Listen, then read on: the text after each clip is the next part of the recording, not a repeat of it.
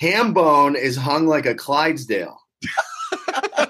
yes, he Probably is. the greatest line in the history of this podcast. Yeah. It's Monday and people are pissed. Yes, we are pissed. We saw the Belko experiment. it is not good. Very bad movie. Oh, shit, it So sucks. none. You didn't have any expectation of this being a good movie no, when you went this to is see a it, right? total. I told a friend that I was seeing it, and they were like, "Huh." I wouldn't. I wouldn't want to see that movie. It looks really bad, and I was like, "Oh, that's precisely what." it's not. doing." It's it's not even in like most theaters. yeah. So I went to uh, where did I go? Assembly Assembly, Row, Row, yeah. in Somerville. Yeah. Uh, never been there went before, but, but pretty nice. Yeah. Um, but this movie is fucking awful. It's uh, The Purge in the office. Really, really bad. Uh, we I thought that we hated it. Uh, their review. The review is this week's. It's Monday and people are pissed because they're uh, Jordan Hoffman from Vanity Fair is fucking livid that he this is the this most uh, scathing review I think I've ever seen. and we've read our own reviews. right. And Mike Ryan said that uh, that Dirty Grandpa was the worst movie of all time. Yes. So, So- Uh, John Hoffman's, is that his name? Yeah, Jordan Hoffman's Vanity Fair review reads roughly 65 minutes into a press screening of the 88 minute film. That's such a fucking bad look. If you if your movie can't be 90 minutes, that's like really really bad. So roughly 65 minutes into a press screening of the 88 minute film, The Belko Experiment, a voice cried out in the darkness, "For God's sake, enough already!" The voice, much to my surprise, was my own. And after asking a colleague to contact me later to quote, "Let me know how this garbage ends," end quote, I raced out into the New York streets with a pounding in my chest and the onset of a rage-induced headache. So this guy almost had a heart attack after watching this Because movie. it was so bad. because it was so bad. So I didn't think it was that bad. Uh, it was definitely not good. I thought it was really terrible. I thought that it was.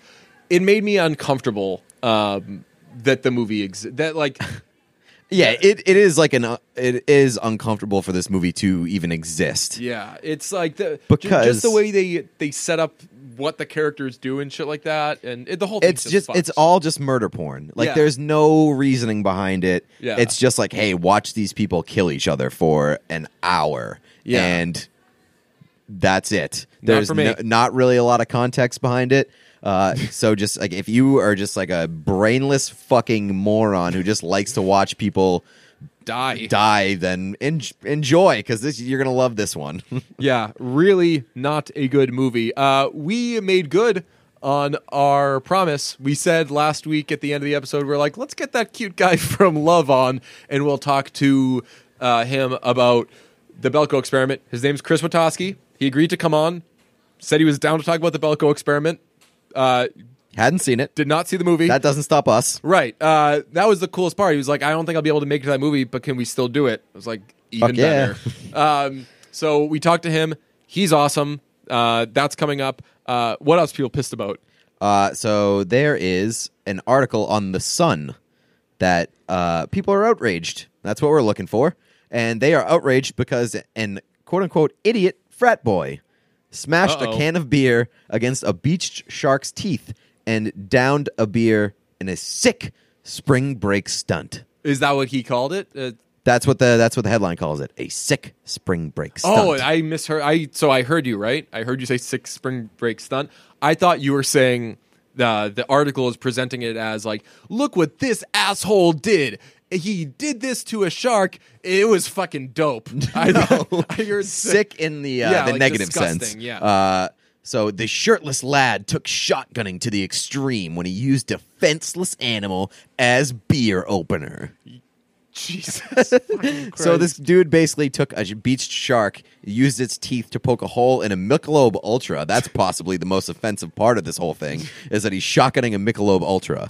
Hey, not a no good, calories, not a cool move. Yeah. Uh, so he poked a hole in it, then he shotgunned it, and then he was the ultimate bro. And I guess people are pissed about this, uh, and the police are looking into it. I'd be pissed too. Like, I mean, I like to shotgun. I think it's a fun ass. we time. are we are pro shotgunning We do as it. we approved in a hotel room when there was no party going on. You know what I just remembered? Uh, this weekend at the bachelor party I went to, Did you shotgun? I not only shotgunned, I did a like, fellas, let's shotgun. And got and like it was like there's like eleven people in the room and they're all like no, and then you get like two or three other people that are like yeah I'll do it. So we shotgun. There you go. Uh, they have they have uh, witness. They have witness uh, quotes in this article. Uh, one called it the dumbest thing they'd ever seen. Another They didn't see the Belko experiment. right. Uh, one said, so not okay with a bunch of O's. Uh, sharks deserve en- enough respect to not be used as a drinking prop by boys with a single digit IQ. But okay, pal. So these are some sassy ass Whoa, motherfuckers giving quotes. These, are yeah, Uh, and then another said, I hope the shark ate his arm off, which seems highly unlikely. It was beached, not in a really good position to have like the ground and the leverage to eat a person's arm off when you're a shark. were these people just standing around when getting interviewed, like hyping each other up? Because Right. if someone just went over to me and they were like, "Hey, uh, we saw that this uh, happened. What do you think?" I'd be like, "Oh, well, t- I mean, I saw it, and to be honest, it was fucking disgusting. so Like, these that kid fucking should not have done so that. these fucking witnesses are just like standing around trying to one up each other. They're like, "Ugh, dumbest thing I ever said." No, you get in here. Right. Yeah, single digit IQ, pal. Yeah. fuck you. And They- it's like you, buddy. they got the, they fucking interviewed the terror squad, and they just fucking carved that guy up. That was a diss track like just- I've never heard in my they life. just did a bunch of lines before giving quote to this newspaper. right, they were like, you know, we're almost ready. That's what you get when you ask uh, witness when you ask for witness testimony on a spring break trip. Yes, exactly. Um, so we spoke to Chris Witaske for this episode. Um, we did everything we said we were going to do. Hit on him, talk to him about love, talk to him about the Belko experiment. He's a cool guy. He seemed down for all three. He seems in doing our research for him. This is always a fun thing to do when you're re- doing your research before you get a guest, and you're like, you realize during it, you're like, wow, this, This guy's cool really dude. cool. That was a that's a good little feather in in his cap. there have been there have been times when we've arrived at the opposite like, conclusion. oh, We're what if he's ah, not cool? Like, oh fuck, this might be optimists might that be we are, we're always like, he'll be cool, and then we get him on, and we're like, ugh, he wasn't cool, and that's why we don't have Jeff on anymore. Here's Chris. Chris Witaske. Uh, first off, congratulations. Love is shooting season three, and someone was promoted to series regular. So congratulations on that. That's a that's a no brainer. We love that character. Thanks, dude. I appreciate it. Um, you know who's a cutie pie is uh you. Yeah, that's why Judd Apatow hired me. He called me a cutie pie and then said, "You got the job." no, we uh we were we, so we did we talked about love and uh we were saying like the Chris character is like the ultimate like cute slash mopey guy. He's definitely not the sharpest um, spoon in the drawer. He's like a puppy dog on TV. He is. He is In like a human puppy form. dog. He brings the you know he brings the comic relief when those main characters are kind of like just moping around.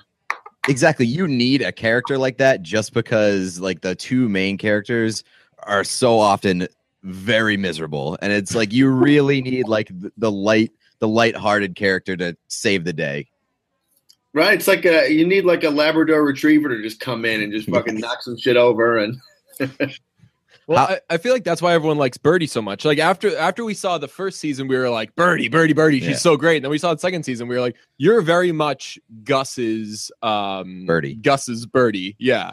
Um yeah. Um so you read for two parts on love before they just made up a character for you? I read for three different parts actually, and um, yeah, they kept just bringing me in for auditions, and it was like, like every week they'd be like, "All right, we're bringing you in for another guy," and I was like, "Oh shit!" Like they're never gonna give me this job, and then finally they said, "Well, you're not totally right for any of these parts, but we like you, so we're gonna write you a role."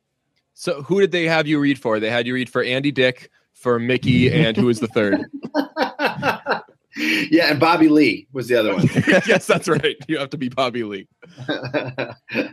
Who was it? I was like, um, oh, I was like the, um, you know, in season one, Mickey's like first boyfriend in the first episode, Oh yeah, yeah, yeah. um, who I think is now played by Kyle Kinane, who's like a, a stand-up. Hmm. Okay. I auditioned for him. I auditioned to be the director dude, and then I auditioned to be um, the craft service dude. I knew that was gonna be one of them. Yeah. Who is who is now played by Jordan Rock, who is actually Chris Rock's youngest brother. I did not What? know that. What the fuck? Yeah, dude. He's awesome in that show too. we, we try to do our like Nardwuar research when we have guests. Neither of us got that. dude, he's so fucking funny, man. And now that you say it, he kind of like he uh he like enunciates very similar to Chris Rock. he really does. Now that I think about it, is he always stoned or is, does his eyes just look like that? I, you know, that's a good question. He might always be stoned. Well, either way, he's killing it. So Yeah. keep getting stoned, I guess. uh, so, how much of you is in the Chris character if they just like gave you him? If they just made a character for you? Yeah, so I kind of got to like m- make it up as I went along, and um, so it, it, it is a lot of me. It's a dumber version of me. You're like I'm I'm not that dumb, you know. It's good to hear. Well, I guess not not great for us because that would have been a great podcast. Yeah. if it was just like this. this You're like, how are you guys forming sentences? That's really cool. I appreciate the way you guys can do that. yeah, no, I uh, I'm not that dumb, but otherwise, there's a lot of me in that character. We do this with every character, with every uh, actor we have. Uh, it's I don't think anybody likes it except for us, but we just tell you what uh, your favorite line was uh, because people really like when people recap shows by saying, and then this person said this, and then this person said that. So uh, Pete and I were just discussing your best line in season two is when uh, Mickey, Gillian Jacobs' character, yells something inappropriate that falls flat. She yells when they're watching Witchita, like, hey, Heidi, get off Gus's dick. And the joke is totally falls flat, not cool at all. Nobody's laughing. and you're the one guy that's super amused by it that you yell out the same joke. And you're like, yeah, get off his dick. I literally just repeat the exact thing she just said. That, That, had that just completely failed. fell flat. That's the best. oh man, that's one of my favorite moments too. That's one of my favorite. Then my other favorite is when I'm uh, I'm I'm trying to get into the club and I spell my last name and I say it's really easy to spell, just like it sounds. What's uh, is, is your last name in it, Witaske? I know it's What's your last name? I can't- close though. It's like Cheskowski or something like that. okay. Yeah, I remember that joke, but I was like, fuck, what's his what what is he what name does he actually give them? well, I'm glad you guys appreciate that line. That's one of my favorites too. Oh yeah, dude. It's um what's the genesis of the uh the theme song parties? Oh, isn't that great? Yeah. Um, Because that I know comes- you and Paul Rust kind of go back, right?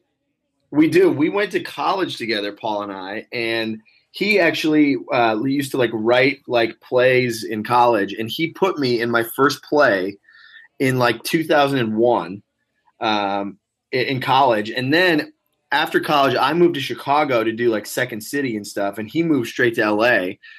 And so we like lost touch, but now like 15 years later, here he is like putting me in my first big TV show.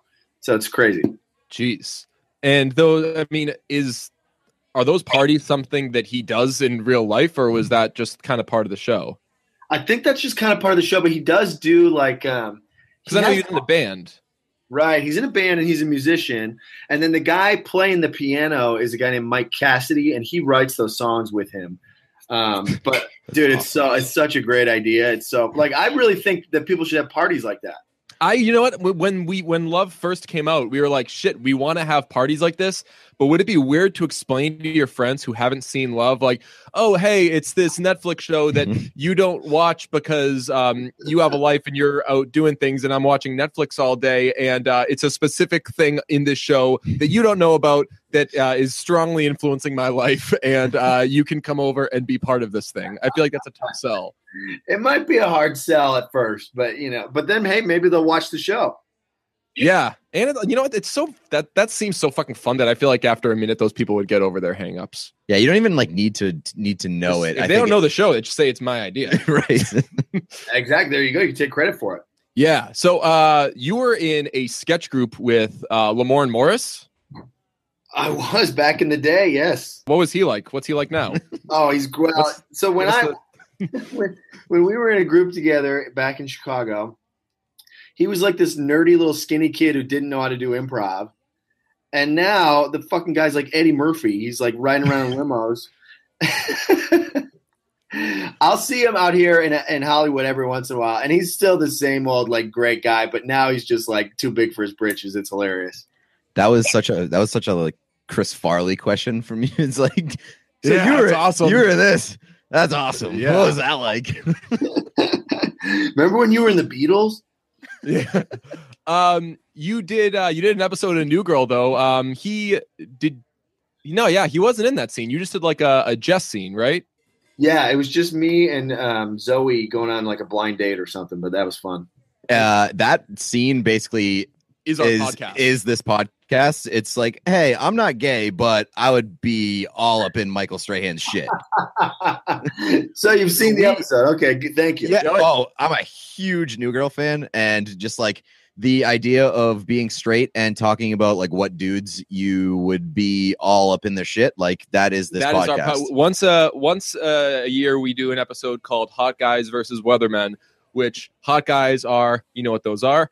Uh, weathermen are guys who just like like between you and me, like Colin Jost is a weatherman. You know, like he's like a nice face, decent a haircut and a suit. but yeah, exactly. Like, but please, hot no. Um, so once once a year we do an episode of that. But then also every other episode of the podcast is that as well. yes. We just only call it that once. So who would you? So would David Ortiz be one of your guys? I see all that. Uh, No, we're just. I'm. This is my like downstairs. This was a Red Sox uh, studio before that changed, and now we're uh, doing this. But uh, who, who are like the? Well, Zac. We have like a, a weekly Zac Efron update. Heat check. Yeah. Uh, what What are you hearing on Zac Efron? oh yeah, man, he's got the bod. Yeah. there we go. That's the latest Zac Efron heat check. Um, yeah, but uh, let's see. I mean, I go John Hamm. John Hamm is a very uh, it's a polarizing one because a lot of straight girls don't think John Hamm's that good looking, and that because they don't know about his penis. that brings us to our biggest belief, which is that straight girls are the are the worst at diagnosing which guys are hot. Uh, It's a big thing. ham bone is hung like a Clydesdale. yes, he Probably is. the greatest line in the history of this podcast, right there. that's like I would say seventy percent of our podcast has been articulating that, but not saying it as well as you just said it. We, we came up with an idea though called ham pants, and it's when you have like a big presentation at work and you put the pants on, and it makes you look like that shot of John Hamm uh, walking down the street. it basically like has. It's like a. It's like a. It's like uh, stuffing. Right. Yeah. Stuffing with like a dick imprint in your pants. Yeah. Halfway down to your knee. Ham pants. copyright merch update. he uh, he lived he lived in my old neighborhood out here, and I used to see him a lot. And uh, one time I was in a coffee shop, and he walked in, and there were these two like ladies working behind the counter, and he walks in, and th- both these girls like played it so cool, like oh yeah, no big deal. And so he orders his coffee and then leaves. And the second he walks out the door, these girls like burst it, like start giggling and like, oh my god, it was him. So that was us. Yeah, yeah. That was we. We actually we were working there that day. gotta pay gotta pay the bills for the podcast so we were out doing that yeah but he so he walks in just knocking shit over left and right with his and, penis. yes, just with his s- penis and swinging dong all over the coffee shop, breaking shit. yeah, that big old hog is just knocking over bags of coffee. so like when you see something like that as an actor as a comedian does part of you think like hmm one day or do you think like thank god i'm not like I, i'm not like john big swinging dick ham right, Right. now You know, it's a. It, I've started to kind of get noticed a little more the last couple of uh, weeks because of love. You know, because I Mm. think more people are watching it, and and it's it is a strange experience for sure. Because like like I'll be at the gym and I'll just like feel eyes on Nice me. brag. Yeah. Oh yeah. Thank you. Thank you. You know, I'll be up there just banging, clanging and banging. You know, putting up those twenty-five pounders. And you can feel the eyes burning, Yeah. burning through those. feel the eyes fucking- on you, and it's kind of it's kind of a strange thing. because it's Netflix and it's super bingeable. Um, you mentioned this on a, a podcast, kind of, but like, does the kind of uh, heat that comes off your show dropping only last like a week because it gets binged, or do you find that that sort of exists throughout a calendar year? It's that again, a very strange experience. I feel like it, it is like Netflix is very like word of mouth, and it's like it is like this thing for a couple weeks, I think, and then yeah, all of a sudden it kind of drops off, and you're like, what the fuck? But then I'll have people like all of a sudden five months later, you know, like send me a Facebook message like, oh, I just watched it finally, it was so great. Yeah, that seems like that seems like it would be a really interesting, you know, scenario because when a Netflix show gets hot, it Oh, gets fucking, fucking hot Burn and it screens. like I'm sure that there are still people out now that like who don't have a ton of free time and stuff and they're like still getting into Stranger Things and yeah. like that that fire burns for a while and I feel like love has the potential to to burn for a while for a lot of people. Yeah, I think so too. I think what's cool about like Sweet season STD joke. it's I think cool because people are talking about season two, and so some people who haven't even watched season one are like Yeah. starting it now. You know, so You know what's funny? I was uh, I was talking to one of my friends the other day, and he was like, "Do you guys watch Love?" And I was like, "Yeah, I I do." And I was like, "As a matter of fact, I'm going to have uh, one of the people from Love on my podcast." He's like, "I already know who it's going to be," and I was like, "No, you don't." He was like, "Yes, I do." And he was like, "I loved season one, really liked season two, and I feel like he was like the the guy that kind of stands out in season two is the Chris guy. You're having the Chris guy." And I was like, "Fuck, man." We Uh, are very predictable. Nah, it, it's Birdie. I just lied to him so he wouldn't feel so like he's hot shit. But well, well, this is a good get for you guys. I will, I will It say. is. this Great is this is uh this is a biggie. We've uh do you, do you know Chris Diamantopoulos? Uh, what is he? Stand up? He's uh he's in fucking everything you've seen. Uh have you seen Silicon Valley? Yeah, yeah. Uh he's Russ Hanneman. Oh, for sure. Yeah, yeah, yeah. And Okay. he's also in like the Sopranos. He's like a he's got a role in everything. He's a mercenary basically. Yeah, exactly. He was in the last season of The around. Office. Yeah. Um we've uh we've had Miles Teller. He he requested to be on our podcast actually. Wow. That's that- a lie. we followed Miles Teller and basically uh, disrupted what was supposed to be like a scrum interview, and it was just the two of us asking these kind of questions to Miles Teller. At a premiere. And he Yeah. was like, Well, this is fucking weird. it's like a bunch. It's us and like a bunch of TV cameras, and we were asking most of the questions. And very quickly, he diagnosed. These two people are asking very similar questions. Everybody else is saying like, "What's it like to be in a movie?" And you guys are asking about how Aaron Eckhart looks. and we were also the first people to ask questions Yeah. of the night. and so just really set the bar pretty low for him. yeah so um so the idea that we had was uh we were like let's get chris from love on to talk about this new movie the belko experiment that he is not in um and hasn't seen Haven't seen. and let's just kind of see where that goes so i You didn't see that movie, right? I didn't. I've seen. I saw the movie Get Out, and I saw the trailer for this uh, Oh, Velcro fuck. experiment before. Well, get i mean first of all, congratulations on not seeing the Belko experiment Yeah. because not you saved some time and some brain cells. and two, Get Out is amazing. we can just do like a sixth get out episode right now I know. We did, we really have done so many Get Out episodes. What do you think of that movie? Loved it. It was great. Yeah it was I fucking love- wild Yeah. I can take my I can take my finger off the hang up button now, just in case you said anything terrible about Get Out. But Uh. the but so wait, Belko experiment is like people get trapped in a building or some shit. So uh, I I wrote a quick synopsis in case you didn't know anything about it that we could be like, all right, here's a little paragraph that you get, and now we go. Um, so a major corporation is uh, it's actually just a big experiment that makes people kill each other, and if they don't kill each other, their heads will explode. Um, if I can be frank, I liked it better when it was called Mars Attacks, but uh, that's basically that's basically what the movie is. So like, an, an, uh, there's a it's located in like an office in Colombia. Colombia. Yes. Yeah. So they uh it's a bunch of people at work. Uh Big Head from Silicon Valley. Dude, it is like an all-star cast for of a like, bad movie. It's like an all-star cast of like that guy who's been in a million different things yeah. who you might not know his name, but there are so many like recognizable actors in this movie. John C. McGinley from Scrubs is in it. he's great. Yeah. Uh, and then there's yeah, there's Big Head. There's Yeah. there's a bunch of recognizable. There's a guy from The Walking Dead, Daryl's brother. yes. Oh yeah. The best part about it is uh this is really all you need to know about the movie is when they do the opening credits, uh they say it's like, you know, they flash the actors, the the stars, this and that. They gave they gave Merle from The Walking Dead and and Michael Rooker. If that is that his name? Michael Rooker, something like that. maybe. but but they gave him an and. Is that a big thing in in acting, Chris? If you are at the credits, they put your name last, but they put and and or it. with. Oh, right. Yes, it, it Yeah. kind of makes you seem like you're special or something. Yes. Yeah. Right. So you know now now that you're getting that uh now that you got that series uh Series yeah regular. series regular shine, you should be like, hey, just one quick last thing before we like hammer out this contract. I need Can an and. the opening credits say and Chris Witaske? That's what I'm going to call Judd Apatow after this podcast and be like, hey, listen up, motherfucker.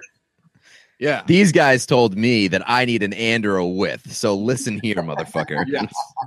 What's uh before we get into the the Belko experiment, what's the biggest difference for you now going into season three now that you're a regular? Like what does that entail for you as an actor? the money, baby. Yeah. Oh, ducats.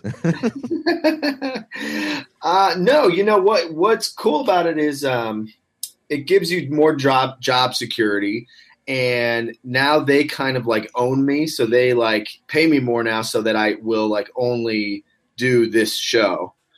Um, and it'll me- mean more screen time, but also it's just kind of like a nice vote of confidence. Like Judd Apatow's like, oh, this guy's good. We should, you know, make sure we secure him so he doesn't So it's like putting a ring on it. exactly It's like putting a ring on it. Exactly. awesome. Well, congratulations on the ring. That's awesome. How are the uh, how are the Apatows to be around? We uh it's it's absolutely nuts how much um what's it, Iris, Iris, Apatow yeah. Yeah. speaks like Leslie Mann. Not even like she, she looks a lot like her, but just her mannerisms, the way she speaks. I'm like that is a that is that person is Leslie Mann. Right, dude. I'm scared of. I'm scared I of. just gonna say, is she intimidated? Because I would be Oh, fucking super terrified of her. man. Super. she's the- intimidating. She's the sassiest person in television history. Or that character like Ah, finishes the episode where she's doing the uh where she's shooting the movie and they finish the take and they're like all right great now we just need a close-up of Oh, her yeah, hand she's and like, she's like "No, fuck I'm you i'm tired and she walks off The, uh, I don't want to take her away from Love, but I think she would be amazing as that little girl and from Game of Thrones. You don't watch Game of Thrones, no Right. but like there's uh there's like a little badass in Game of Thrones. She would be she would kill that role. Yes, she would for sure. Back to the Belko experiment. yeah so back to the belko experiment so th- these bozos are at work and a guy comes on the uh, intercom and is like attention workers most of you will be dead in like a like three hours give or take nobody uh, does anything. Yeah, and like, everyone's "Ah." like, "Yeah, sure we will." Like hashtag Trump's America or whatever. And uh, then he's like, uh, "What did you say? You have uh, thirty minutes to ki- to kill two, Two people, yeah. and if you don't, there will be consequences." So they just like they're like, "Yeah, okay, bozo. Like your voice sounds weird." And then after a half hour, they were like. Uh, you didn't kill anyone, and then they make two people's heads explode. So now people know that it means business. And then they say, now you have two hours to kill 30 people, or we'll kill 60. So the movie becomes them figuring out what they have to do. And some people just immediately are like, all right, I'm a murderer now, when they start killing people. Um, uh, what would you guys do in both those situations when you hear the first one, and then once you know that like shit's going down? because like there's a lot of there's a lot of fight or flight going on Yes. in that movie where like some people just hide and some are like big pussies and then the other ones are like all right now we're mass murderers no matter what, I would be the thing that you would qualify as uh, the big pussy. I be- I absolutely would too yeah. I would be hiding and just like praying I would either hide or kill myself, like right off the bat. Be like, attention, most of you would be like, I don't like this guy's voice, and I would just, I would just like, Like when- die. they, like when they there was like a scene where they went up to the roof to see if like they could signal for help or something I was like I'd just jump right there Right? Yeah, it's like this is a way out. What Oh, would you do in this terrible situation, Chris? jump to your death? please Well- tell me that you would be a murderer Well, hold on. So, but my first question is, how the hell did they make people's heads explode?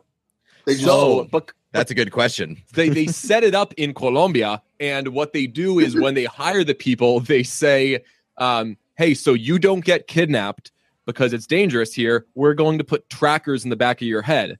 So everyone's like, "Sure, perform whatever surgery on me you'd like," and then they proceed to put an explosive in their head. Which, by the way, if that happened, if I got, if I was working in like a dangerous place, and they were like, "This place is dangerous," we're going to put a tracker in your head. I would do that and then I would immediately get killed because I just like go out that night and be like, I'm fine, I have a tracker, and they'd be like, it would not be a tracker. I'd get kidnapped, and then the, that would fuck up their experiment because they wouldn't have as many people. I think I'd just get another job. Like if I if there if if if you went on the set of Love and they were like, "All right, you can be on the show, but we're gonna put a tracker in your head because you might get kidnapped after being on the show," would you do it? Well, yeah, hell yeah, I do if they're paying me. I was just about to say, if your answer is no, that's a fucking bad look, man. Like if if Apatow found out about that, that's not that's not a team player. so, well, okay, so that's how they bl- explode your head. Then is they have this Yes. thing already in there.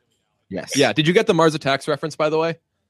Uh, you know, it's been a lot of years since I've seen Mars Attacks. I So just the I remember like the one explode. the one clip where like the Martian's head explodes and then it turns to like the shit inside the Yeah. inside the the helmet thing. if and I- memory serves, they play. um It's it's if they hear either either music or if it's like a certain song or something, but that makes their heads explode. So they start playing music, and then all the Martians die.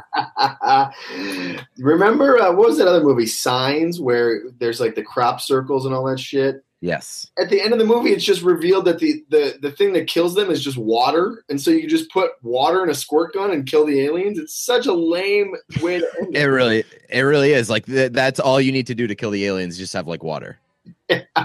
Wild. Is Zooey Deschanel's in that right? Is she?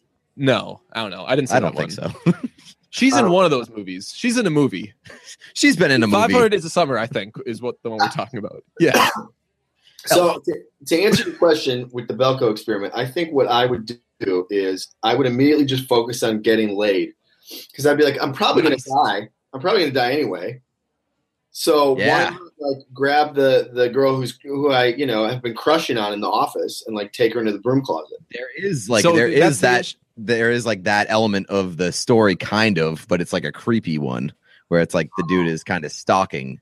Oh yeah, he never really goes for it either. Yeah. Well, well, I mean, if he were to go for it, it would be, and like, Uh, yeah, uh, yeah. obviously, but like he is also a murderer, so not the mo- he doesn't have the highest moral compass. Yeah, but uh so there there is like a relationship going on there. It's between uh the guy from the newsroom, John something, uh and the female lead.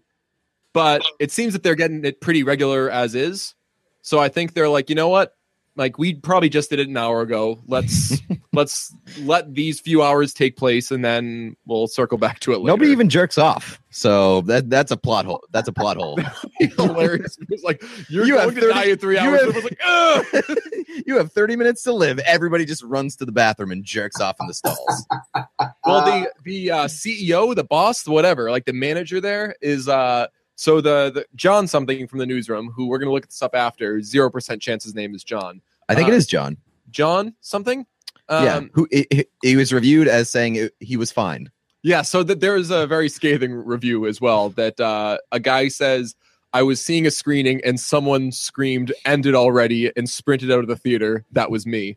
so um, His name is John Gallagher Jr. John Gallagher Jr. So he says, um, like, we need to come up with, like, we need to do something. And then someone mocks him, and they're like, "What should we do? Jerk off in a cup?" And it's, I guess that's that's kind of what Pete's going for here. Yeah, I, I mean, I wouldn't rule out jerking off if I had two hours to live. that would be. All I'm saying. now I'm kind This is so- I kind of feel like I want to see this movie now. I was just about to say, does does this sound like a good sales pitch? It kind of does. I mean, so far it's like, damn, this sounds pretty cool. we spoiled it, saying there's no ejaculation whatsoever in the movie. So yeah, that's kind of. Hmm. sorry about that. Uh, a girl does uh, to save her life goes up to the. She boss. tries to put out. Yeah, she's like, "Hey, you know what? You want to go full smashies? I'm game." And he's like, "Get over here!" And then he breaks her neck. What a dick! What a dick. Come on. Chivalry is fucking dead. Offering herself up. Literally.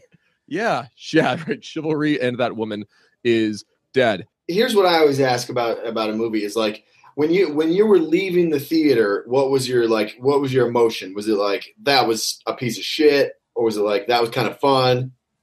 So here's the thing: it's like I was watching the movie and I was entertained the whole time.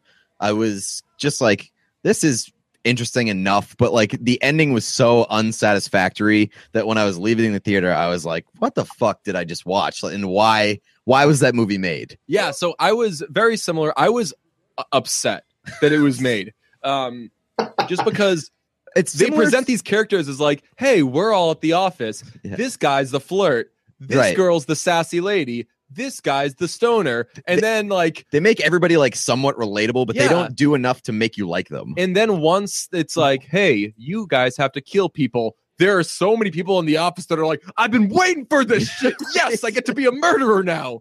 And that um that I'm like, what are they trying to say about people that Right. like at any given moment somebody can be like, all right, time to be a killer now. and also like the the comparables there are like the I think the Purge is a comparable. It's the purge with- indoors. right? Or or like Saw. It's like a combination between the a Saw movie and the Purge. Well, it's it's definitely so heavy on the killing, and like it's not like partic- It's not so gory. It's- but it's just like it's like killing get porn. dies. Person, yeah, right, exactly. It's it's murder porn. Yeah, and like there's but the difference between this movie and the Saw movie is like the Saw movie the Saw movies are like here are bad people and like this like the message is like we're it's kind of like justice a little bit Yeah. and you're like forcing people into like a terrible situation that they have to and there's no explanation in this movie as to like why these people are basically turned into like lab rats Yeah. and there's really no explanation to it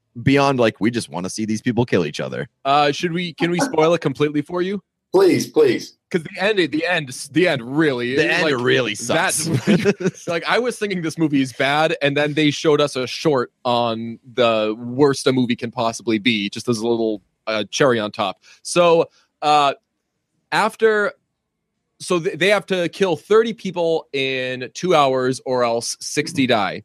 So they get a little two minute warning, and it's like. 29 people have been killed. Please kill one more in the next two minutes, or we will like complete the 60.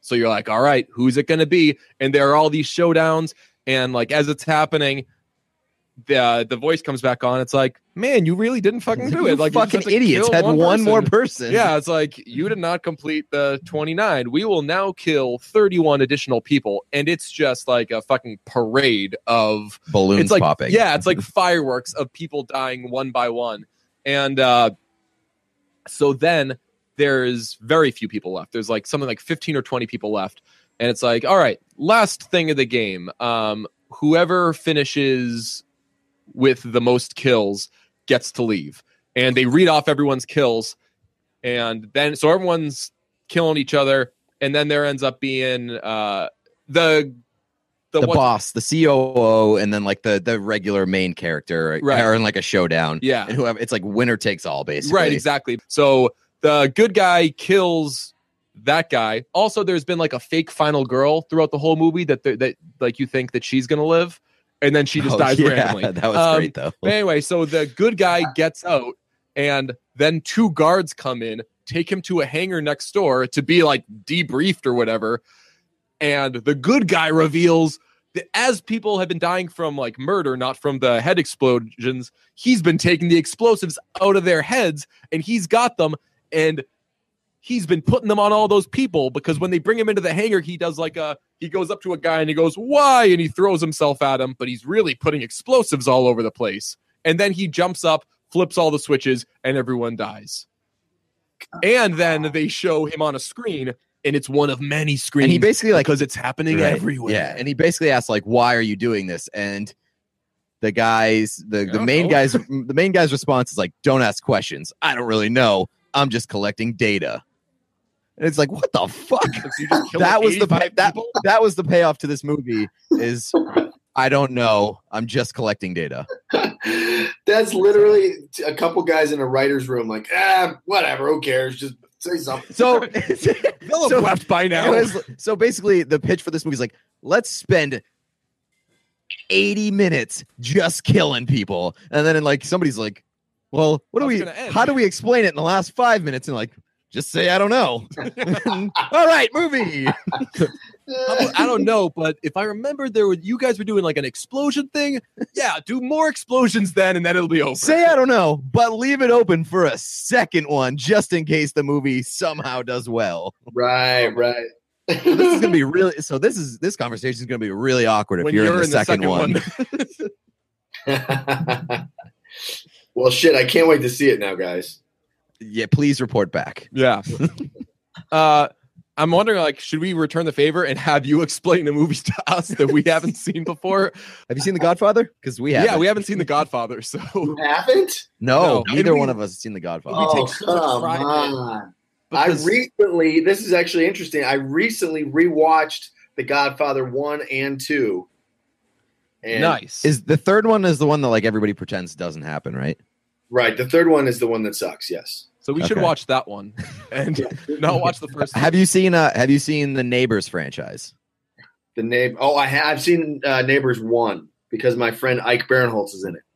Okay. Whoa, you're friends with Ike Barinholtz? Oh, yeah, buddy. He rules. His uh his Barack Obama impression in the first one is hilarious. It is. That's right. Uh so what is We think it's neighbors without having seen The Godfather. We're like, we're pretty sure it's neighbors. yeah, yes. Neighbors, it, Neighbors uh, with Seth Rogen and Ike Barinholtz is much better than the fucking Godfather. Okay, cool, confirmed. I just feel like I feel like Ike Barinholtz and Zac Efron aren't in The Godfather. You've seen it, I haven't. Don't spoil it for us. Just just if they are in it, don't say anything. The Godfather, I think, ranks number one movie of all time on a lot of lists. That's true, but a lot of lists are bad. Yeah, but like a lot of lists, like apparently haven't seen Whiplash. Whiplash is dope. How about that movie? I, I did see that movie, the drum, the drummer boy, the little drummer boy. Yeah, that will. That, Miles Teller, after he finished that movie, he was like, "What do I do from here?" Brunch. Came on this podcast. yeah.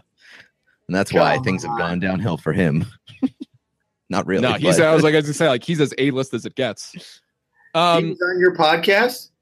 Yeah, Yes, that, that that's the guy that. You- that that's a that's an that's a question of disbelief. yeah, he came on this shit. we tracked him down. Who's like the the biggest guest we've had, other than him and uh, Aaron Chris. Eckhart, who we stole. We we forced like Aaron Eckhart and Miles Teller. Yeah. Um. That was like basically the Belko experiment. We were like, "Come on this podcast, we're gonna blow your head up." Ooh, have we blown your mind? How many listeners do you guys get? Do you know what's your what are your numbers? Oh my god, like like hey, I'm thinking of a number and it's fucking high. You know, let's just leave it at that. we actually don't know. We only see how many SoundCloud listens we get Ah, and we don't know what our iTunes subscribers are. So when people ask us for like advertising purposes, oh, we'll just shoot over how many like what your av download is or whatever. They always like have a quick little abbreviation thing. And we're like, "Ah, you name it, pal." And they're like, "Well, that doesn't work." Write down a number. No, we're on like a couple thousand like every episode for SoundCloud. For SoundCloud, yeah, my my guess is that we probably get like conservatively, I would say five thousand, something like that, that's including great. iTunes, because I don't know, I don't listen to shit on SoundCloud. Are you a podcast listener? I am, yeah, I li- but I don't listen on SoundCloud. Yeah, yeah that's yeah. Nobody like, does. Everyone does iTunes or Stitcher or whatever. Right. What's uh what are you what are some of your favorite podcasts? Well, I've been listening to uh, WTF with Marc Maron since the beginning. That's that's like the holy OG, grail. Yeah, The Holy Grail, love it. Um, I love Radio Lab. They tell some interesting stories on there. Um, Hmm. what else? Are you like a murder podcast guy or are you like a, a comedy podcast guy? Because now Well- like the new shit is murder Everybody- podcast is a booming business. everybody loves to talk about fucking murdering people on podcasts. Right, that is the big thing now. And well, I'll tell you. Also, uh, just on um, like television, have you seen the Jinx? I have. That is a fucked up show. Oh my god, man! Talk about like an, an ending that doesn't let you down is the fucking jinx. I I told my fiance I've never been more glued to the television than the last episode of that show, That shit is unsettling. dude. It's wild. He is a crazy ass motherfucker. Oh my god, like Very hard to pinpoint. king of the sociopaths. It's Yes. fantastic. It is wild. Uh yeah, I mean like it seems like like murder is like the hot new shit for podcasts. Like there soon enough there's just going to be people who murder other people just so that they're the topic of a podcast. I live. What's the bit? Uh, oh yeah, I listened to Serial that one when it came out. Yeah. I haven't listened to that one, but that was like the that's I feel like that's the shit that started the murder trend. Right, right. You got to. I mean, you've got to spend hours with that one. Which, Right. We should just like write a fucking like murder storyline thing into brunch. That I would be that would like that would be like a very always sunny in Philadelphia thing because they Yeah. they do that shit all the time, and they did making a murderer. That's right. They did. Yeah. Oh, that's right. yeah. Uh, So so uh, how's what's his face? How's Ike Barinholtz? What's he up to? Oh, he's great, man. He's great. I actually host a, a, an interview show out here in Oh, LA. So, so you do comedy. It's very good. Yes, and he was one. He was my guest like a couple months ago. Him and his brother John.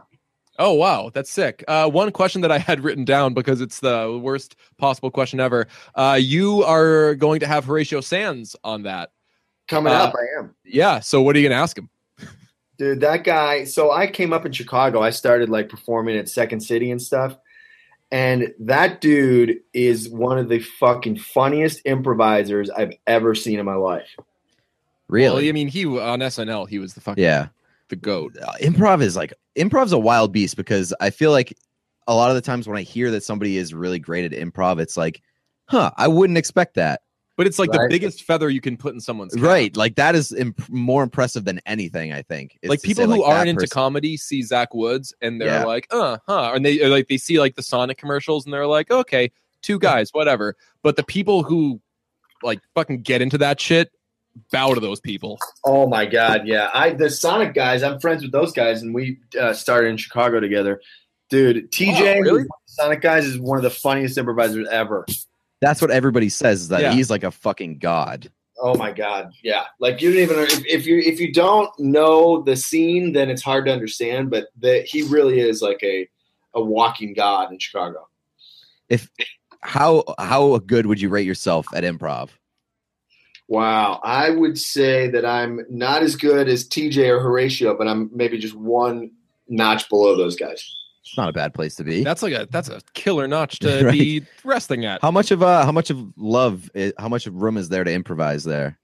a lot actually judd is really cool about it and, and encourages it and um, i probably, probably out of anybody improvise the most on that show the writers are really good and they write these great scripts but but like judd likes it when i improvise so i get to fuck around more than than anybody else Yeah, I feel like the scene where um it's it's kind of like your first big dopey scene, I guess, is after the workout when um Gus's Gus has the he's written the show and everyone's all happy for him.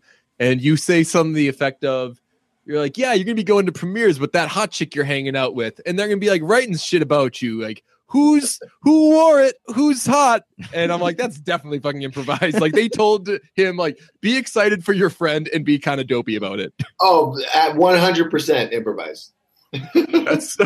Funny. Do you remember? I, I I'm obviously poorly remembering what you said, but right Uh, you're trying to say like who's hot, who's not, or something, or who wore it best. yeah it's like who hot or not who wore it best Uh what is what's your favorite or most memorable you think improvised line that you're most proud of that made it to to air? Wow. Um, oh, there's a funny one that um, in the in the second season where I, I like throw a shoe across the balcony to to Gus. Yes. yes. Your other shoe. Yeah, and then the, at the very end of that scene, I improvise where I, I look down and I see another shoe, and I go, "Oh, there's another one down there." Just someone was living there before Gus, and you've been throwing shoes into that apartment for years. But what? So I'm interested. What do you? Because you guys are, you know, could be classified as bros. What do you guys think about love? Because I mean, I feel like love attracts a lot of different people, like audience. You know. Yeah. So, um, I mean, I don't know. Like, I'm I'm mostly taken aback in a good and bad way by the bro term. We uh, we're like the anti bros. We're definitely aware that we're white guys in our 20s, but we also very much make fun of. Uh, like, we got like a whole episode out of a guy one time bragged about being able to quote unquote put down a 12 pack. So we were like, let's talk about how that fucking guy's the worst. um, but yeah, I mean, I don't, I don't know what the hell I am, but I like the show. uh, uh, yeah, I mean, like the show. I don't know. We we've talked about it. Like the the show to me is it's a it's a weird one because I feel like the main characters are designed for you not to like them, or like there there's like a real human element there where it's like these people are not perfect at right? all. It's like they're flawed, but you're like, fuck, they're so flawed. right and but like that's part of the charm that like even though you dislike them both so much in like a vacuum that you're like huh they kind of need each other so you root for them right. so it's it's a really weird dynamic to like not like the characters but be rooting for them Yeah.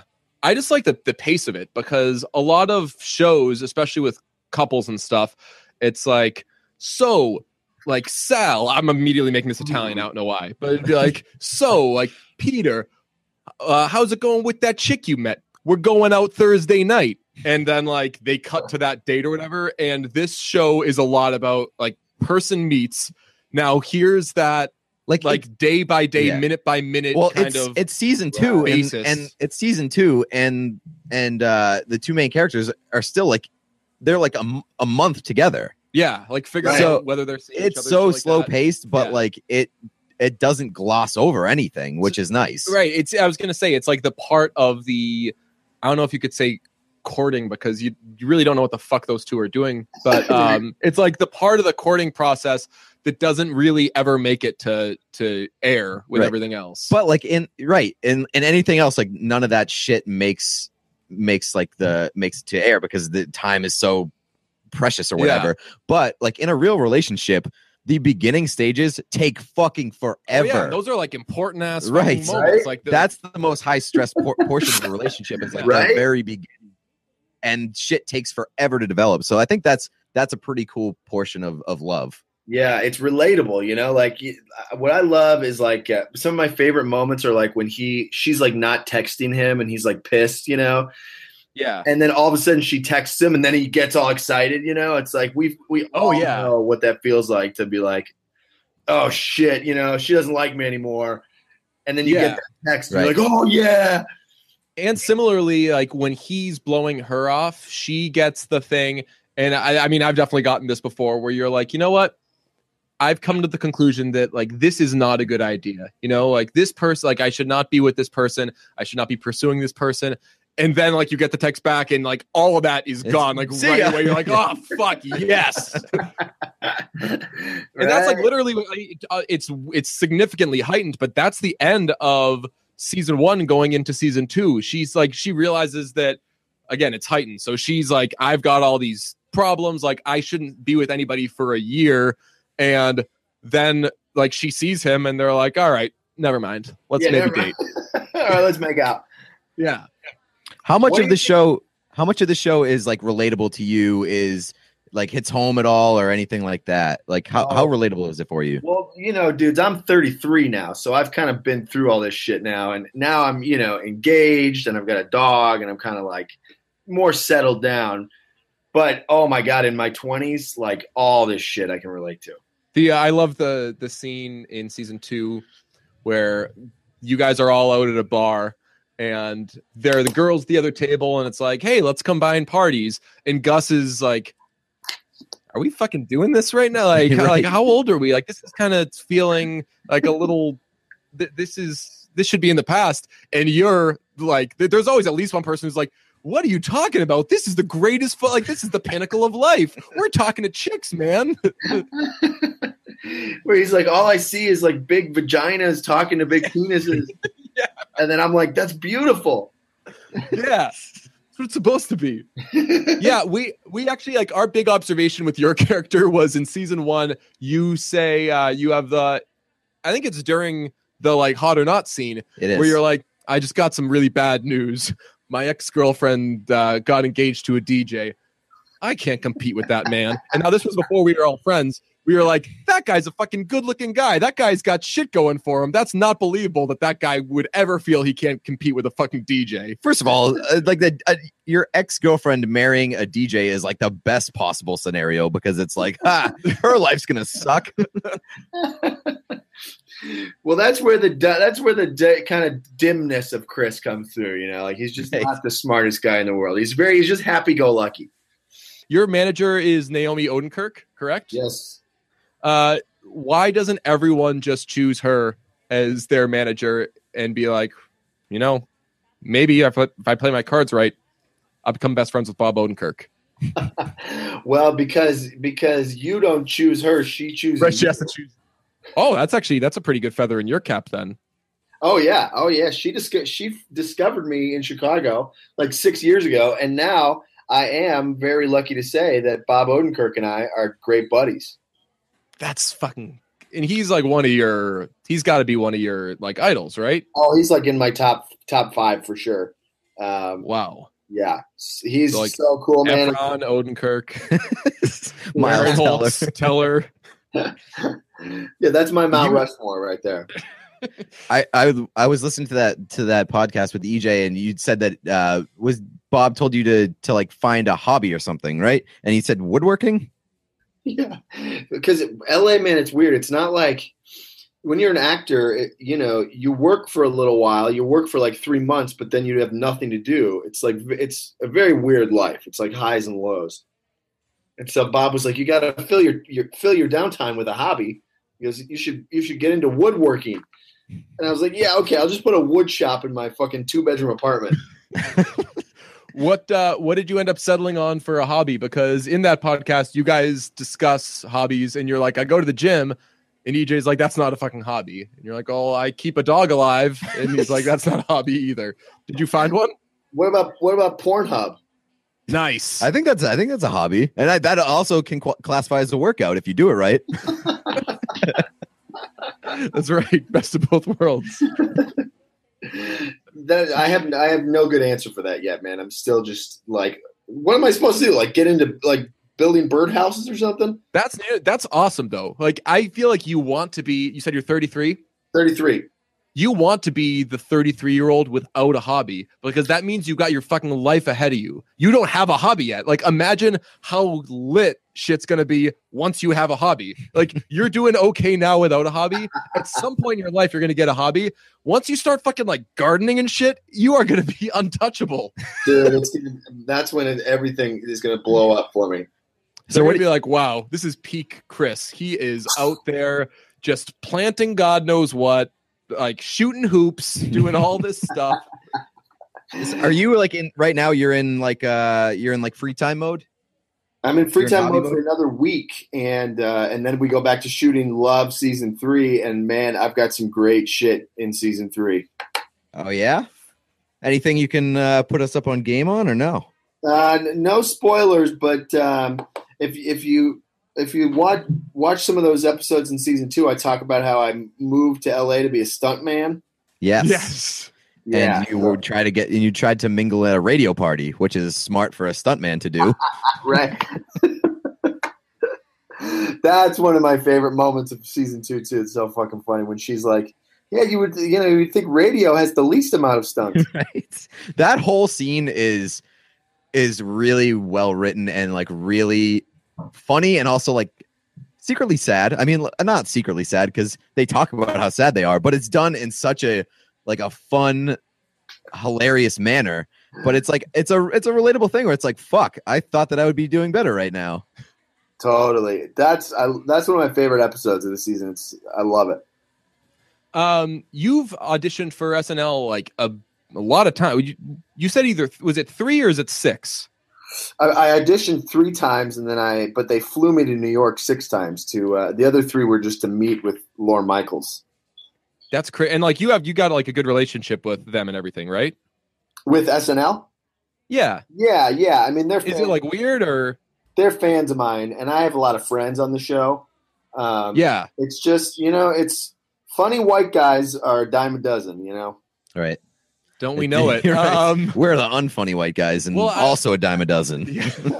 um because what i was gonna ask is like do you and this is weird because like you've obviously got a job now and everything like do you view it as like a maybe or as like a you've kind of put that behind you Oh, I think I put it behind me. I think it's kind of like that ship has sailed kind of a thing.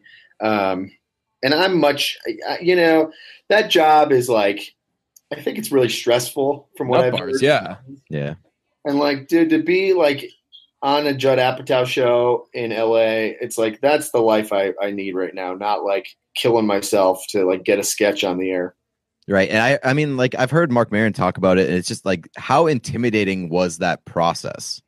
Oh my god, it was the worst. I mean, it was such a cool life experience, but it was the fucking worst, man. Like you have to go stand in front of Lorne Michaels for five minutes and try to impress him, and it's like, I mean, it's such a mind fuck. Did you just like fucking sit in a room in front of him and like try to make him laugh? the uh, The audition is like literally on the stage where like the host gives the monologue, you know. Okay.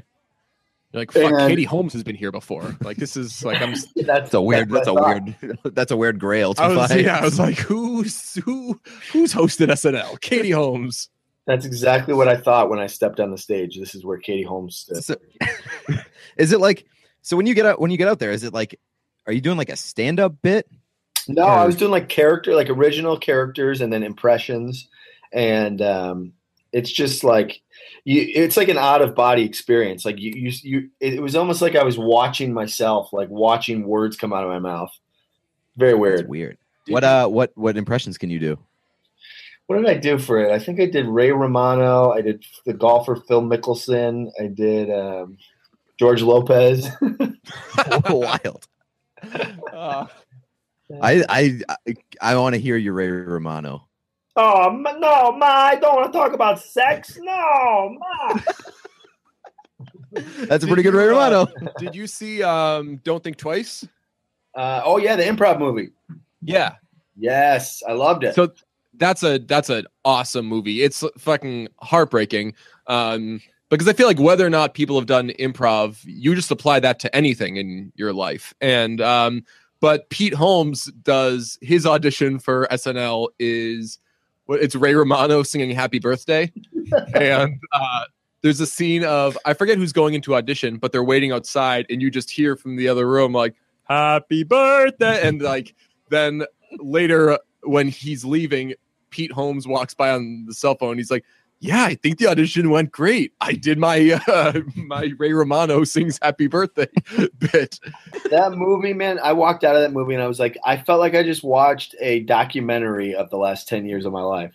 Yeah, you fucking but yeah. I mean, having gone through that, that because like I said, I thought so. I'm a sports writer. I came away from that movie applying it to like jobs I wanted to have as a sports writer, and like, uh, like this person got that thing, and like you do the whole thing of like how close was I? Did I deserve it? Things like that. To literally be in that exact same situation, like as an improviser, must have been nuts. Oh my god! It, it- and you know what I really liked about that movie too is like the I feel like the the the final message is kind of like what what really matters the most is like the friendships you make and the experiences you have together and stuff like that.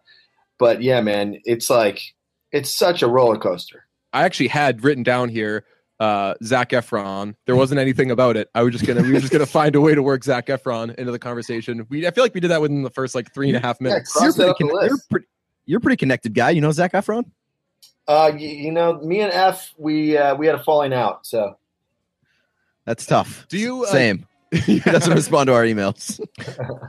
um you I mean you are connected enough though if somebody was like I need like you need to be on the phone with Zac Efron in 10 minutes or like your head explodes, let's just say. Uh I feel like you'd be able to actually do that. I would I would ask for for twenty minutes and then I think I could do it. You need 20 minutes? Yeah, it would take me twenty. Oh that That's a solid number to be at, though. yeah. I Uh, wish I was 20 minutes away from getting Zac Efron on the phone. what would your move be? What would your move like? Who would you? I'm sure that you've at least got like a friend who was in a movie with him or something that you'd be able to to do that, keep yourself alive. Oh yeah, well well Ike Barinholtz probably. Oh has- shit, Jesus, yeah, has- that- Yeah, that's right. you could do it in ten minutes. I Oh, feel yeah. like I'll cut it down. I'll cut it. You know what? I'll cut it down to two minutes. yeah, like there's no way that Ike Barinholtz wouldn't have gotten Zac Efron's number through that. Yeah. Oh yeah, he's definitely got it. If we were cooler, like this, this would be putting you on the spot. So I'm not going to have you reject this idea. I'm just going to say we're not going to suggest this, but it would be wild if we were like, you know what? Let's get Chris to get Ike Barinholtz on speaker real quick and be like, hey, just I need you to conference in Zac Efron. He, you can hang up as soon as he says hello, just to like kind of see how quickly we could do this. But again, we're not asking you to do that because that's that's that would be a lot. This So we're we're we're, we're grateful for what we have with you, Chris. this podcast is now turning into some kind of weird Belko experiment. Yeah. it's like it's like we just catfish you to get Zac Efron on the show. that would be it was the long con we first had like connectivity issues for like 35 minutes on google hangouts then got you on then told you a bunch of shit about your show then told you about something that you had not seen before then asked you about zac efron and ike Barinholtz. That would be a wild way to go about doing this. Yeah, That was not the end game. yeah my my end game here is just to get a few more Twitter followers. So you guys have really been. If you, oh man, Will, I mean, I, I can't really, but I know Pete. So like, that's my, if someone's like, get someone Twitter followers in 10 minutes, I could call Pete. Yeah, I uh I can I have like a horde of people that will just like do the weird things whatever I say. So it I, I I hold the card here. I think so. In uh in season three of Love, is there uh are, are we finding Chris, are we finding uh Chris in, in love? That's a good question. That's a good question. And I feel like that's the next step. right? Oh my God, I would watch the fuck out of those dates. I would watch those dates like you read about. so you know, I again can't give spoilers. Don't want Judd calling me. You know, Do you guys get, do you guys uh, get, uh, have to sign like NDAs and stuff? yes, oh yeah, all that shit. Wow. That must be, that, that's like a you made it moment. You're like, I know shit that, that someone will kill me if I tell anyone about. I I know shit that a handful of nerds are really interested in. Yeah, like Yes. you want to get it. Uh, Well, how many how many seasons of this show do you, you guys think you could watch? Uh, it's the easiest show to binge. It really so is. It's could so easy watch. to You could make a thousand uh seasons, and I would do it. Like the, the way that I watched season two, I swear to God, I was like, I'm gonna do some laundry and watch a few episodes of Love, and I just ended up doing laundry a little slower, and I watched the entire season. Right? It's like over before you know it. Yeah, It really is, and I mean, I think it a a lot of it goes back to the fact that, I mean, again, we were talking about it's a slow burn. Like it, the day's it- not the over from right? like the last episode that you're like, I'm not gonna stop watching right now. They went out to dinner. I need to see what happens at dinner. right. They like don't that. they don't gloss over anything, so it's like you're just watching to find out how this progresses, and you don't feel like you're spanning huge amounts of time. yeah. So it's it's a really easy watch. Totally. And it's not like you're spending a bunch of like mental energy on it either. It's not like Game of Thrones where you have to be like, what what they just say? You know, like rewinding Yeah. and stuff. I mean, after you do something like that where you have to wait for it to come out, I'm sure that you guys rap and there's probably a lot of optimism coming off it, but then you have to wait not only for it to come out, but for everyone to fucking say whether or not they like it. That must be weird as fuck. It's very weird. It's it's like it is. It's like you're waiting around for for just to hear something. It's very weird. No one's it, it's been the the reviews must be like mostly positive thus far for season 2, right?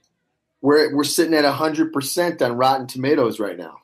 Really, Are you really? Yeah.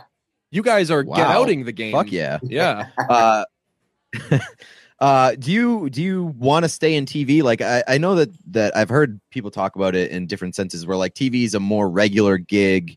Uh, but like, do you want to stay in TVs? Do you want to do movies? Like, what's your goal? Yeah, I've, I've been booking a couple movies recently, um, and that's really fun. You know, I think my goal is just to continue to be a working actor in whatever. You know, I, I would love to eventually do more movies and stuff, but I've only lived in LA for three years. I was in Chicago for like 12 years before. Don't they say that LA is like a 10 year thing?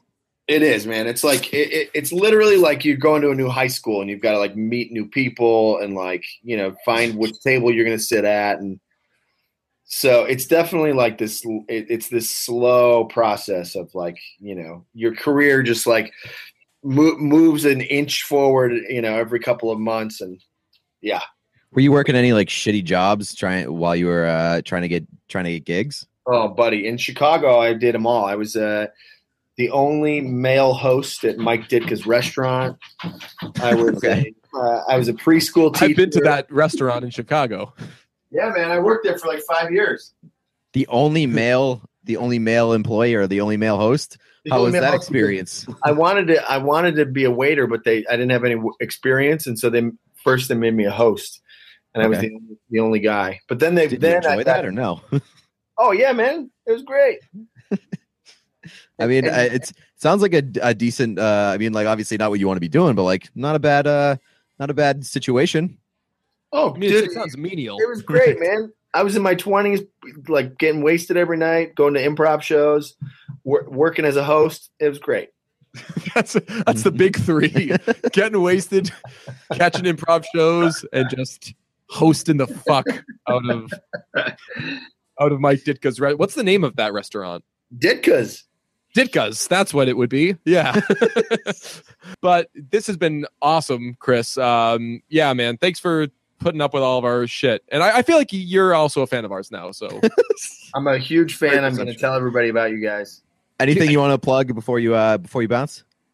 I want to plug my Twitter, which is my name at Chris Witaske, W I T A S K E. And what else? Oh, Instagram um, at Whiteow, W I T O W.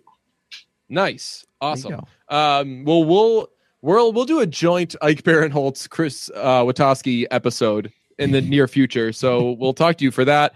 And in the meantime, crush it with uh, Horatio Sanz. Uh, keep up the good work, man. Thanks, dudes. You guys are great. Best of and, uh, thanks for having well. me. I like him. I uh I'm a fan. Yeah, He's a cool guy. He's uh he's somebody that I could hang out with, I think. and I mean he's got cool friends. I'm a little offended that he called us bros. that was weird. Did uh, you and I both kind of we got the we like kind of got shit. We t- we I, I like shivered a little bit in my body. alarming eyes Yeah, I was looking like, at each "Fuck, other. What We does he were think like, this is? Who who's taking this? And like, what have we done in this first however many minutes with him? To Where did we fuck up? So, uh, do you think that uh, we handled that? Do, that we steered our way out of that right? I was just gonna I was just gonna let it let it go, but you were I like, couldn't. I tried to know, answer the question, then I know. was like, "I'm sorry, you said bros, and that's just in my fucking head now. I need to clarify. No, right. I, I'm glad you did because it would have it would have sat with me knowing that he thinks that we're bros. I Yeah. still think that he thinks that we're bros. I think that he's yeah, he's probably like, oh, those two. It's- uh, they're denying bros, bros in denial, which is not. No, it's not the case. He hasn't seen our merch store.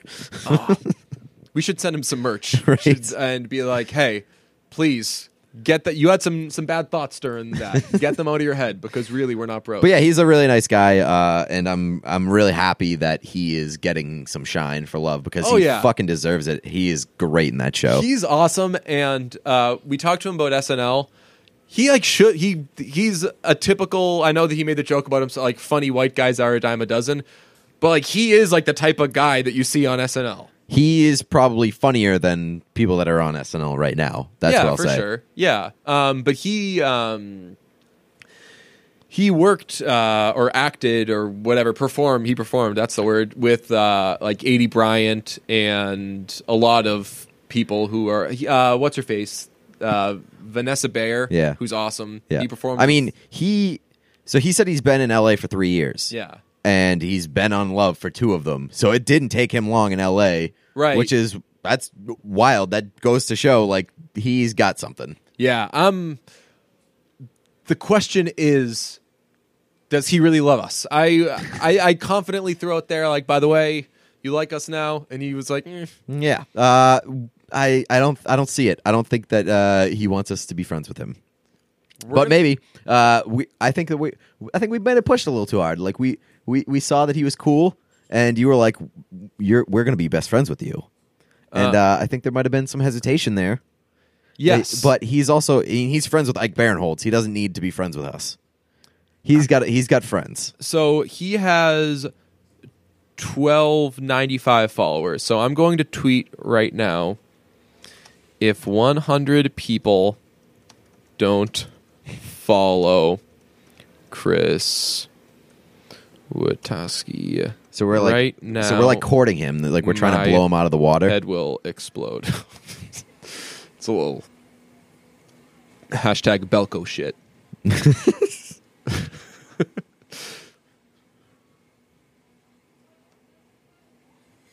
Let's see if he gets a little. hmm. little bump. What's his number at? Uh, it's at twelve ninety five. So Twelve ninety five. Uh, so if his number is not at thirteen ninety five at least, Yeah. by the time that this show hits hits the the rounds before, I, let's say before Friday's episode. Yeah. If he doesn't hit thirteen ninety five before Friday's episode, we're canceling brunch. Yes, we're That's not a- doing any more of these these podcasts if we can't get our listeners hundred follows. and I think that this was a this was a fun ass episode that we just did with him. So like that's a this is the kind of shit that you get with us, and you don't get it with other shit. You don't get you don't get Chris talking to uh, specifically us two on other podcasts. We're the only podcast that does that. So don't fucking give don't piss that away, okay? I think that w- that like Randy set the bar so high for us that like we're legitimately like best friends with Randy now. So We honestly, uh, we did this very quickly when we had him on. Uh, so we kicked around how we were going to handle the cute thing, uh, calling him cute. Uh, my idea was to say, you know, who's a cutie pie, your character. You were more on board with just how about maybe maybe cutting it off at you. right. So we went for that, and I I feel like the relationship with Randy makes us really comfortable with our guests. Yeah. like we think. Like when you were like, "Let's do that," We like, want like, everything to be like we- the right thing to do. We want everything to be the relationship that we have with Randy, but Randy is like the best. So Randy's one of a kind. So I, it's not always going to happen. I don't think it happened this time, but uh, I am. I, I really love Chris. He's great. Um, I'm looking forward to seeing whatever he does in the future.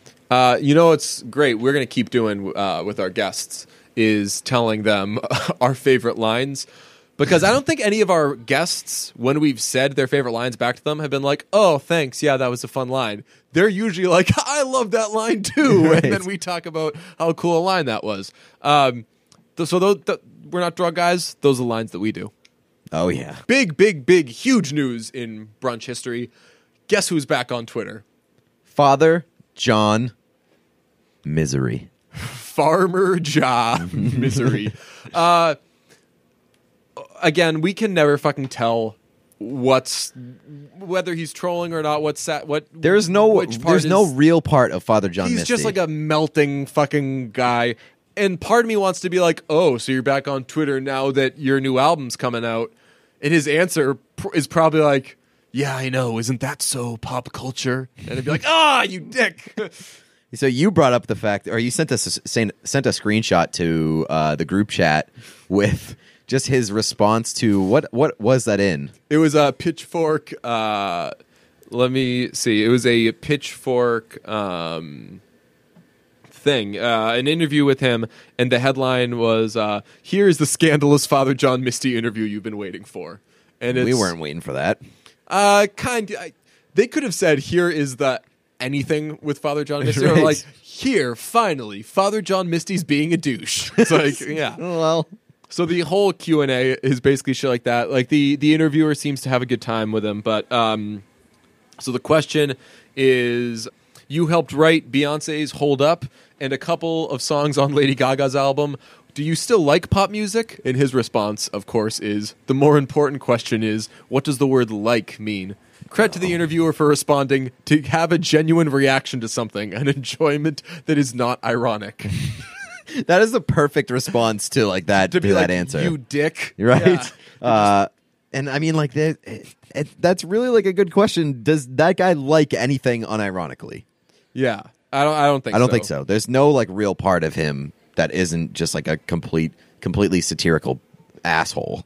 So he. Uh, so he's back on Twitter, and he he still has from the night of the meltdown. Um, he still has the M emoticon in his name to mock people who put that M there. So if you look real quickly, it looks like they're verified. Right. Um, so he still has that going on, and he just answered a bunch of questions for. It looks like he's been doing it all day. Uh, here's a great example. of One someone said, "Who is your spirit animal?" And he responded in all caps, "Lord, she's mom on point." WTF? Oh God, he is the worst, but also the best. as soon as we were about to tape our interview with uh, Chris, I was perusing the Father John Misty store and bought a hat right away. It was the, the shirt that we were talking about, where it's just a shirt with Father John Misty's face, except it's a hat that's Father John Misty's face. Oh, That's God two bless. fucking. That's that's two killer faces in one. Imagine this mug topped by Father John Misty. It's like the ultimate punchable face with the punchable hat. Both hands, just uh, use one fist on a right for the hat and a left for the face. Yes, beautiful. Uh, uh, he also put out uh, three songs today that are called uh, generic pop songs. It's like generic pop song sixteen, generic pop song four, and uh, they're all. Did you listen to any? I didn't listen to them. Are they bangers? They're fucking bangers. God, and that's that's like the most conflicting part about my ex- my relationship with Father John Misty is the things that I like most that he does. He does I- ironically. Yeah, like you know that he's mocking somebody with "Real Love Baby." Yeah. and "Real Love Baby" is like a the best fucking song. Yes. Same with uh, what's the uh, the Toyota commercial? Yeah, two? Pri- Prius Prius commercial number two or something. really good fucking song. And hey, Yeah. ho! yeah, that's right. what a fucking dick. I bet that the Lumineers heard that shit and they're like, "What are they even? What's he even making fun of? Like, what did we do wrong? what do we fucking do to this guy?" Um, he also, I think it's in this uh, interview. Uh, when I ask singer, the singer songwriter, best known as Father John Misty, what he means when he sings "betting Taylor Swift every night inside the Oculus Rift," he kind of shrugs. "Quote: Nobody else rhymes with Oculus Rift." he offers, adding that his songs come from his subconscious, and that every interview he's done in the last year has included questions about the pop star. Well, like you didn't need to fucking do a cover of Ryan Adams' cover of Taylor Swift. Like people are gonna ask you about that shit when you do it. like you can't you can't like p- put a f- super famous pop star like on blast and then be like, stop asking me about Oh, that. I guess you want to know about the Taylor Swift thing. It's like, well, because you did it. Yeah, that's that's probably that's probably why. Uh, so I'm very much looking forward to his shit. Uh, so this is sometimes we just like we chill out after we record these episodes. We're gonna stop recording this episode and then we're going to listen to these generic Father John Misty songs. I recommend you guys do the same because they're probably not going to go on the playlist. But uh, yeah, we're going to do that now.